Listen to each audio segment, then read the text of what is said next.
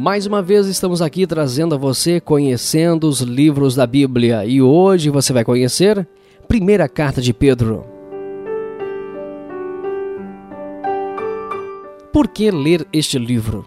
Primeiro você vai ver os benefícios da salvação que Deus oferece a você. 1 Pedro 1 e 3 até capítulo 2 e o verso 10. Em segundo lugar, você vai descobrir como os cristãos deveriam viver. 1 Pedro 2 e 11 até o capítulo 4 e versículo 11.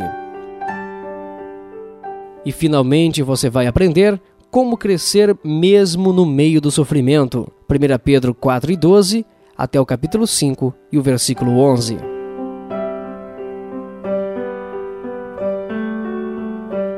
Você pode ter experimentado a velha pegada. Alguém escreve: Dê-me um pontapé num pedaço de papel, depois cola nas suas costas sem você perceber. De repente alguém começa a rir de você. Uma outra pessoa lhe dá um pontapé e você fica com raiva e confuso. Os cristãos que receberam a carta de 1 Pedro tinham sentimentos semelhantes, embora as razões fossem muito diferentes e muito mais sérias. Eles se tornaram cristãos no mundo pagão, e o rótulo de cristão trazia ridicularizações, perseguição e sofrimento. E ainda não é diferente hoje em algumas regiões. Alguns desses cristãos podem ter se sentido embaraçados por causa da sua fé. Eles podem ter sido tentados a desfazer-se do rótulo de cristão. Talvez não valesse a pena todo esse sofrimento para ser um cristão. Esta carta incentiva os cristãos antigos a ficar firmes na sua fé, mesmo com sofrimento. Ela transmite conselhos práticos sobre como viver com a dor.